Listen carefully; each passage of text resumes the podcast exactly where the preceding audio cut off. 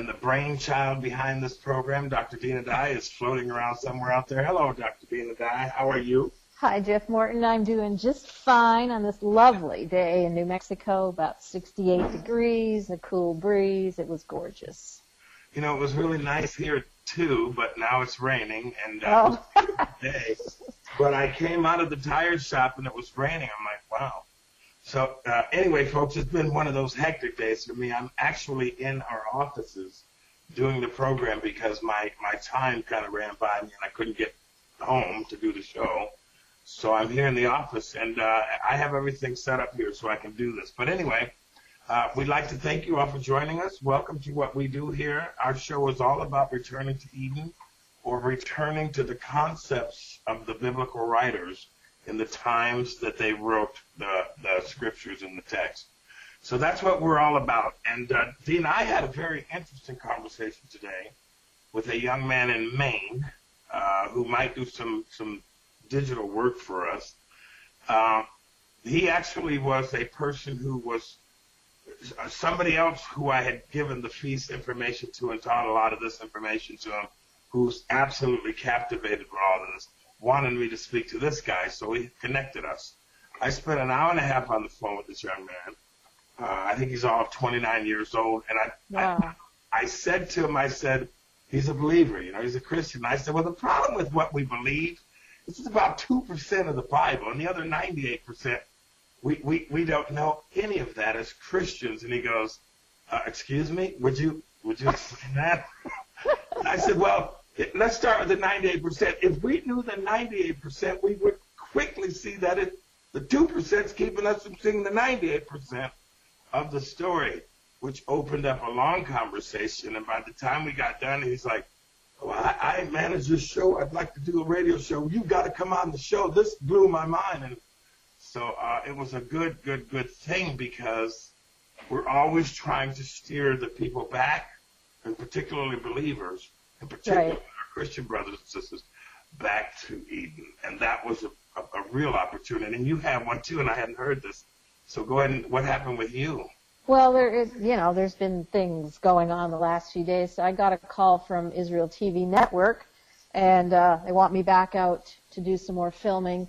So I think I'm going to do a, a series on the parables, since all the parables, well, not all of them, but most of them relate to gardening and farming and trees and whatever, uh, and show just like I'm showing in the kingdom in John's gospel, I'm going to show the kingdom in the parables. And uh, in having a conversation, they, uh, I was told that my show on Israel TV Network is consistently every week number one, and beating out all the big guys like CBN and Zola Levitt, and we could go on. In fact, there's a guy on there who's produced these programs to the tune of like four million dollars or something, and my show, people are watching my show. I said, well, I don't, you know, I am honored. I have no idea. I mean, apparently people are very hungry for something they can sink their teeth into. So that was exciting. And then I started uh, on this whole Amazon marketing service thing, which is, you know, for writers kind of a big deal. Facebook isn't really as helpful in the area of marketing as the Amazon marketing services. So I did a, a, a free course, and then I began to do my research. And as I was doing it, I came upon a guy named Brian Godawa. I'm sure you've never heard of him. But he started talking about, well, he's got a ton of books out. He's pretty prolific. I think he was some, a, you know, Hollywood guy. He produced some, some films and stuff. And I found him on, he, he'd done a radio show on a strange network called Canary Cry radio. Okay, whatever. I listened to an interview that he did, but I was like, man, we are on the same page here. And he's just written a book, well, it's two two parts, on the Book of Revelation in fiction. And he maintains, as I do, that the Book of Revelation is dealing with events on the ground in the first century. I mean, I've been trying to, you know, I've been beating that drum beat for a while. So I sent him off an email and just kind of introduced myself. And uh, he actually was interested in getting my books. I sent sent the Kindle version, and he said, you know how it is as a writer. I've got him on my reading list. You know, no guarantee, but he was going to try to read him. I'm like, all right, you know, if just somebody would just, you know, read him. So uh, I was I was excited about that connection as well. So, you know, stuff's going on. Well, you know, I uh, talking about stuff going on.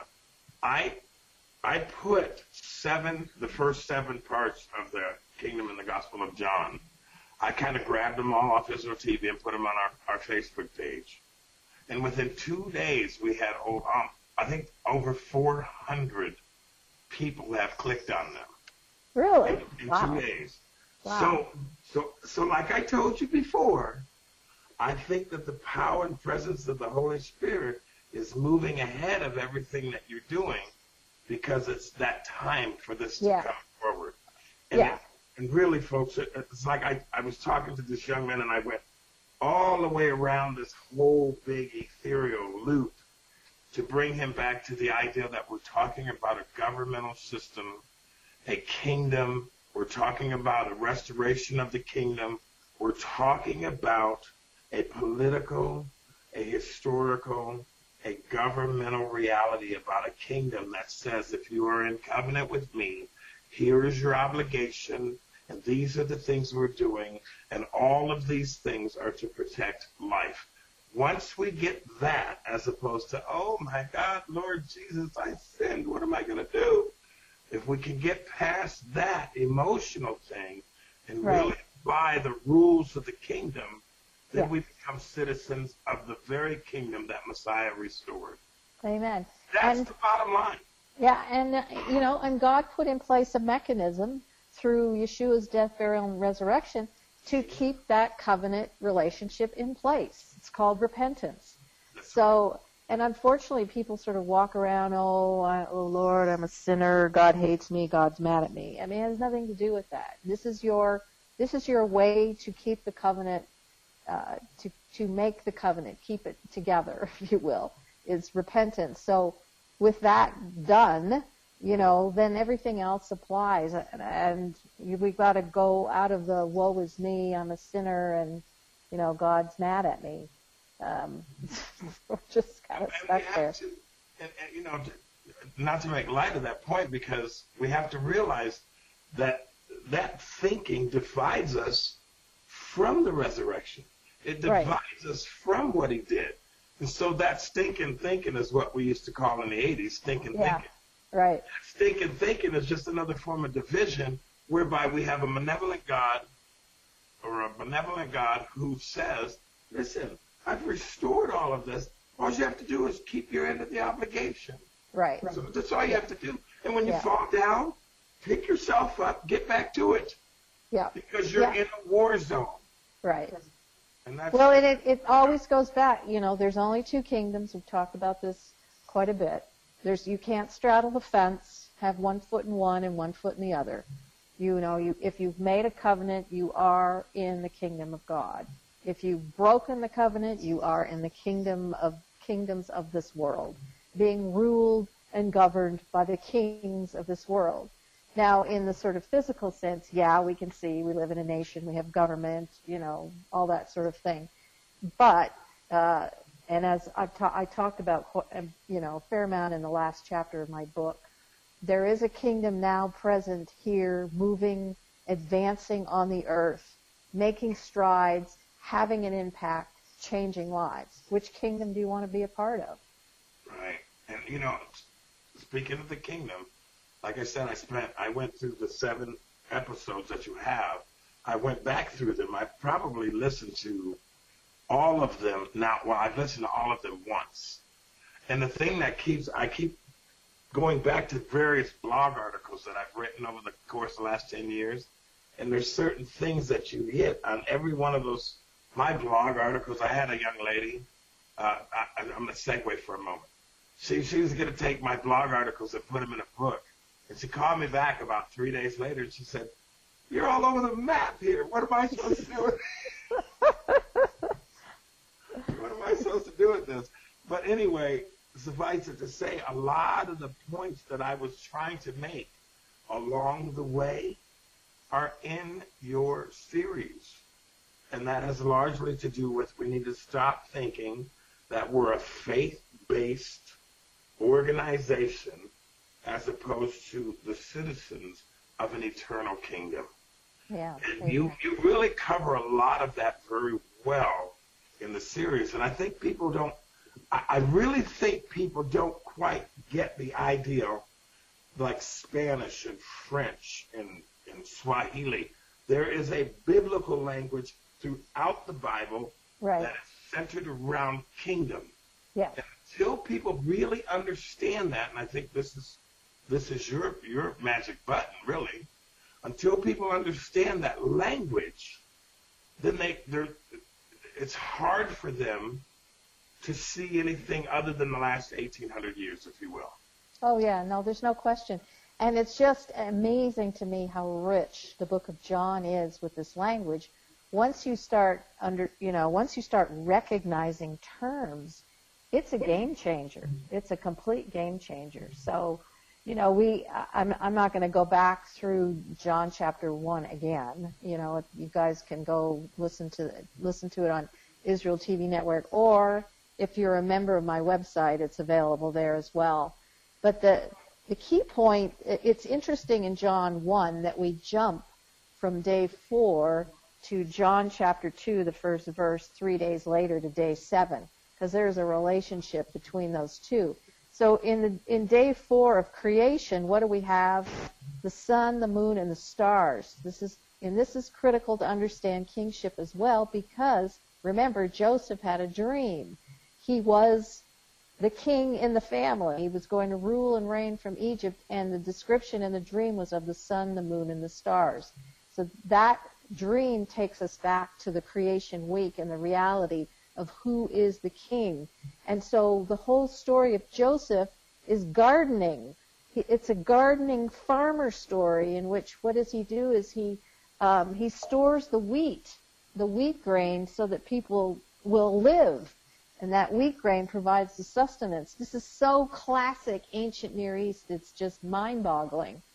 And so you have that day four thing going on, and then later down in the passage, which is one of, you know, it talks uh, about uh, the, the declaration is made, you are Ben Elohim, you are Son of God, you are King of Israel.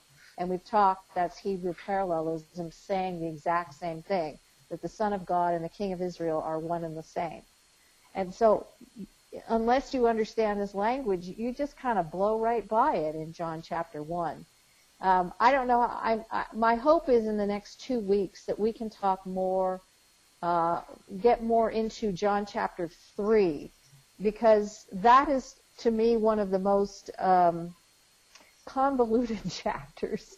Like it's it's so ethereal sounding, you know. Unless a man is born again from above, he cannot see the kingdom of heaven. I mean, how weird is that?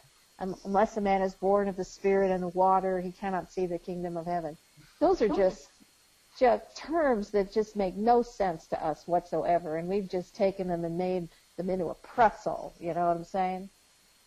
So uh, that whole chapter is exclusively about kingship.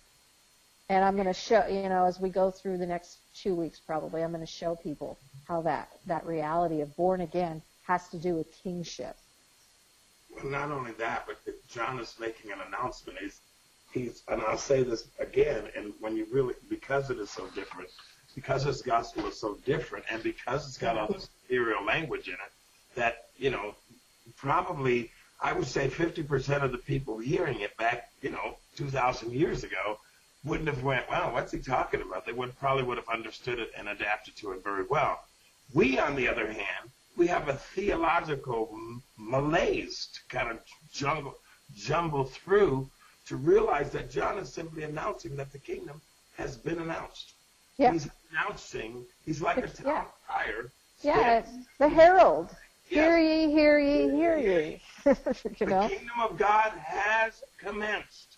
Amen. And then he goes through all of this language, this metaphorical language, but it's really not metaphorical language. It's the language of kingship that's fluid through the whole Bible, and he's literally announcing the royal decree that has now come into being. Well, and again, when he, Yeshua calls his disciples and says, "Follow me," you know, that sounds kind of okay, like he's the Pied Piper of Hamel, you know, and all the rats and stuff are following him. But that expression means, "Come, be my attendant in the kingdom." That's what he's saying to them. You know, come and be my attendant in this kingdom, and you are part of my royal retinue. I mean, it's it's really quite profound, um, and it's just you know it's just a question of rearranging our thinking and beginning to look with those kinds of eyes because it's really there's nothing. That's what the gospel is. That the kingdom is here now, present, on the move, and people are being delivered and set free. I mean, how, hallelujah, I say. Well, and you know, it's difficult for for people. It's really difficult. I look at people when I'm sharing some of this stuff, and you know, we don't have all the time to do all that here, but I, I look at their faces, and it's difficult for them to just kind of put the brakes on and do an about face, if you will. It's a difficult thing because they don't understand what they're doing and about face two. Right. That's what I think your program is. Like I wrote on Facebook, uh, your program is kind of given the backstory of the events of the announcement of the kingdom of God in the earth. And you would maintain, and I know you do because of your book, that the kingdom of God, he, he was elevated literally at the time of Yeshua, but the coronation event has not happened yet in the sense that we understand it in the flesh. Right. Well, the, the coronation in the ancient world was a five part ceremony. So it's in essence unfolding.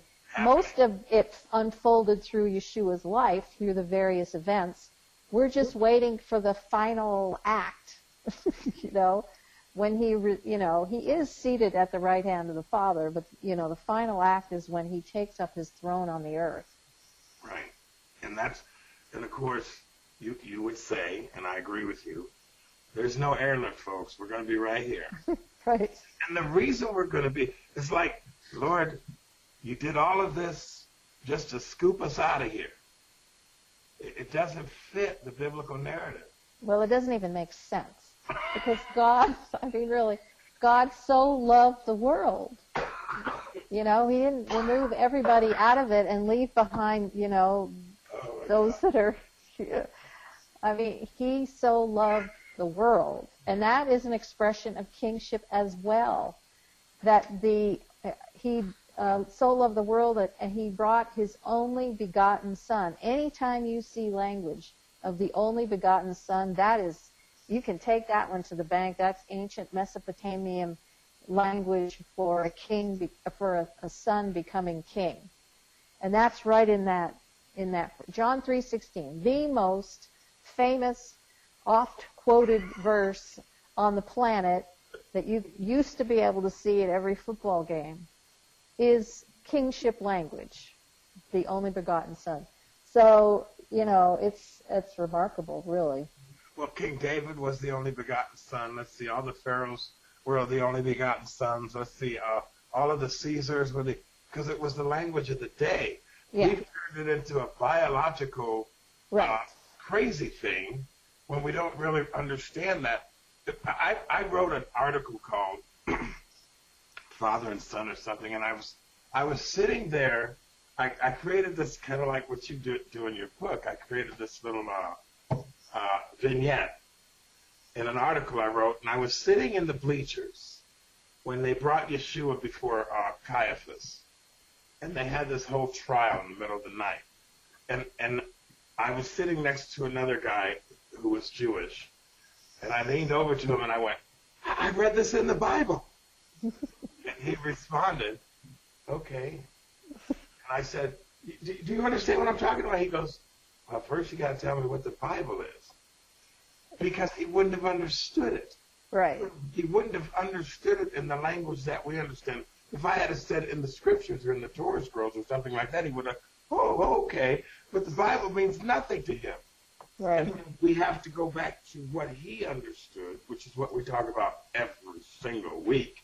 Right. We have to go back and look at what he understood and everything going on around him in that culture in order to see this whole thing. They were put him on trial because his kingdom, he was declaring his kingdom in Rome, which was occupied.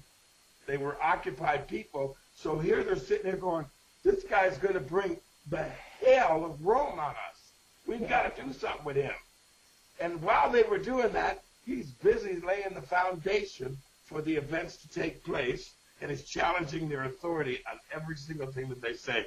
And people don't understand that.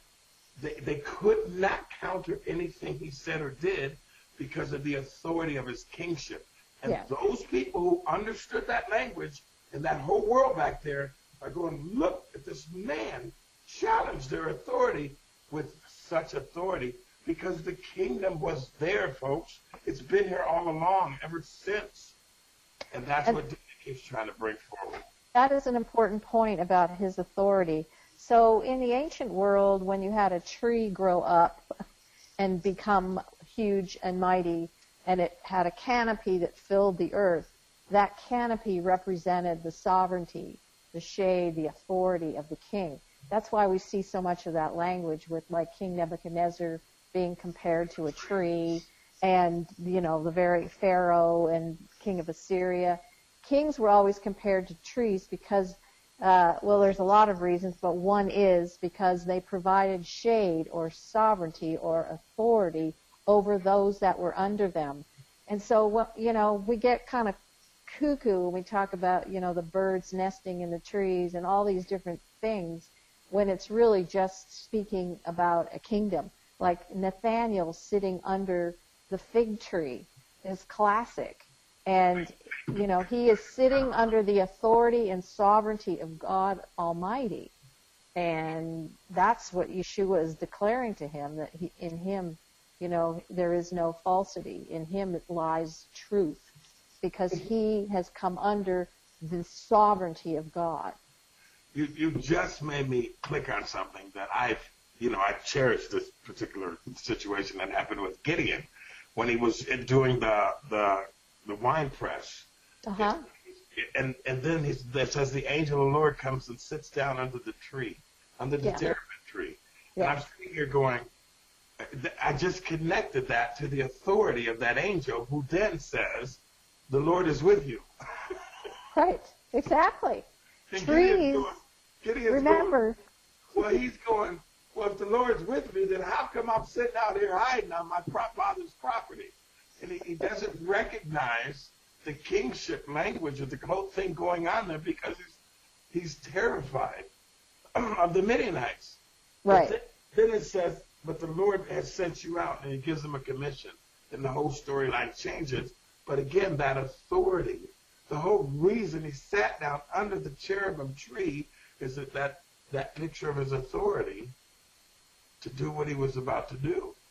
Yes, just- and remember, we talked about trees represented, and obviously specific ones in specific places represented the connecting point between heaven and earth. So they functioned much like a temple would function. It, the tree represented the place of the presence of God. And in the ancient world, the trunk itself was associated with the divine king when he was raised up and became king. So trees had that element in, in them. I mean, and it is interesting that the word for trees is the same word we have for bones, that seem is the plural, because a tree was compared to a person. A person is, you know, upright with bones, just like a tree uh, standing upright. You know, I've got, I'm working on a whole teaching which will probably go into my next book with Noah because Noah building an ark out of wood, out of trees. So I'm, I'm going somewhere with that to compare the, the world of the body of Messiah, you know, as trees coming together, forming the place of the presence of God as it was to be in the tabernacle. So I got lots of good stuff I'm going to well, it's interesting. through. It's interesting that you bring that up because the covenant with kafar, pitch, Yeah. And the word pitch there, or kafar, means redeemer, redemption, salvation, all those different things are going into the elements of this ark. Yeah. So I- well, I- it's ac- and in more specific, it has to do with atonement. Yes, exactly. Yeah. Nathan Graves, my, my business partner coworker here, he pointed that out to me one day, and I went, "Oh my God, this is an atonement thing. Yeah. The ark is a form of an atonement. It is it literally God is making an atonement, and and now Noah, who is king, Yep. is, is going to do the eighth day. He's going to bring forth the eighth day. And Well, the only place atonement can for sin can take place was in the temple. So Right. that is why it's so critical to understand the ark, for example, in, in those terms. Or if we're, you know, dealing with a tree situation, uh, that is the place in which sin is forgiven, because that's where the authority comes from God to forgive sin. You know, Dinah, I just had I'm sitting here thinking about all this, and I'm going, yeah. Father, this is so amazing how you have woven this into every century. And, and we can dig into this and see this. And the more we see this, the easier it becomes to see what you're doing and to be participants in it. It's, it's like um, I cherish this information because it's not a it's not an emotional connection to the Bible. I'm Right. literally watching the kingdom advance Right. through the body, through the people. Yep. Exactly. It can't advance no other way. Right. It doesn't advance by swords and by uh, oppressing empires and defeating and, and destroying and killing, and it doesn't advance that way. It advances 180 degrees opposite through love and compassion and concern and caring. And, you know, we have got to remember that. So even though we look out and it's like, oh my God, this world is so violent, you know, what next? You know, we, what do we just have that whole thing in Austin with the kid blowing up all these different people. I mean, just you know. But on the on the flip side of it, you know, the kingdom is alive and well and moving through it, and moving by love, the exact opposite of that kind of hate that you know that would kill, and the love that would restore and bring life. And it's interesting too because the more people, quote unquote, grab a hold of the root of the biblical narrative, the louder that chaos and the craziness is getting out there. Yeah. there. Oh, for sure. That's one of the reasons why. Eh, that's exactly right. I'm, you, you took those words right out of my mouth. The the fact that there are so many people wanting to go back and hear more than just the well, I don't want to say that, but but I could the Sunday sermon or or some of the You know, when you've got three, when you've got thirty thousand denominations, you've got thirty thousand variations of one story, and people Yeah. just want to go Yeah. back to the story. And I think that the more we, we all look to do that, the louder that lunacy going out out in the field. And, and if ever we needed to be a brighter light than that, it's now because that, that stuff out there is crushing, Yeah. crushing.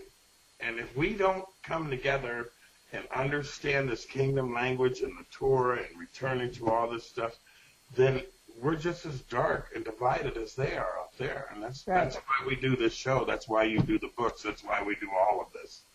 Yeah, we have to exercise our kingdom responsibility that we love one another. I mean, that's just the bottom line. And And it's it- hard to hard to do. And yeah, I mean, there's people, you know, I'm like, really? But that is that is our call, no matter what. And I don't want to get in the nitty gritty of that, but that is the nature of the kingdom, to love one another, and that is how people will know the kingdom exists. Well, I think um, I think I want to stay on this topic, the kingdom uh, and the Oh yeah, I want to I want to stay here. I know you're going to be gone April the fourth. I'm going to try to get Daniel McGurr to come on. I haven't spoken to him yet, but I'd like to have him as a guest. And then I'm taking off on the 29th, but it's not during the show. But anyway, I want to stay on this topic because the more I listen to the the series, the more information I get, and I can open up the scriptures and the stuff reads. It reads sim- simple now. yeah, yeah. Well, and think of this. I mean, that show is airing on Israel TV Network. Right. and it's the number one watched program. That Wow. tells me a lot. People are hungry, starving to understand the foundation of the scriptures.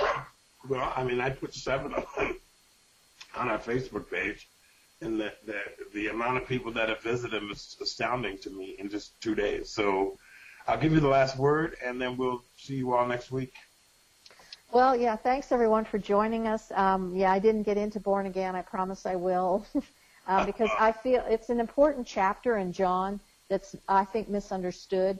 But again, uh, we we could talk about the kingdom, its principles, its organization, and its structure till the cows come home. There's there there's not enough in the lifetime to really be able to, to cover every facet of what the kingdom is. So you know, bit by bit here and there. And again, you know, my book kind of deals with some of this, which reminds me, one more plug for all of you who've already read the book. Please go write your review on Amazon for me, and I'll send you a DVD free, all about what it means to be king. So it's right up, you know, the alley of what we're talking about. And on that note, folks, uh, next week, Born Again. We're going to talk, we're going to jump into this, okay? So stay with us. Next week on Returning to Eden, Dr. Dinah Dye is going to take us on a journey through the born again and the parables and all those wonderful things that don't necessarily mean what we've been taught. This Amen. Amen. See you next time. Shalom. Bye bye.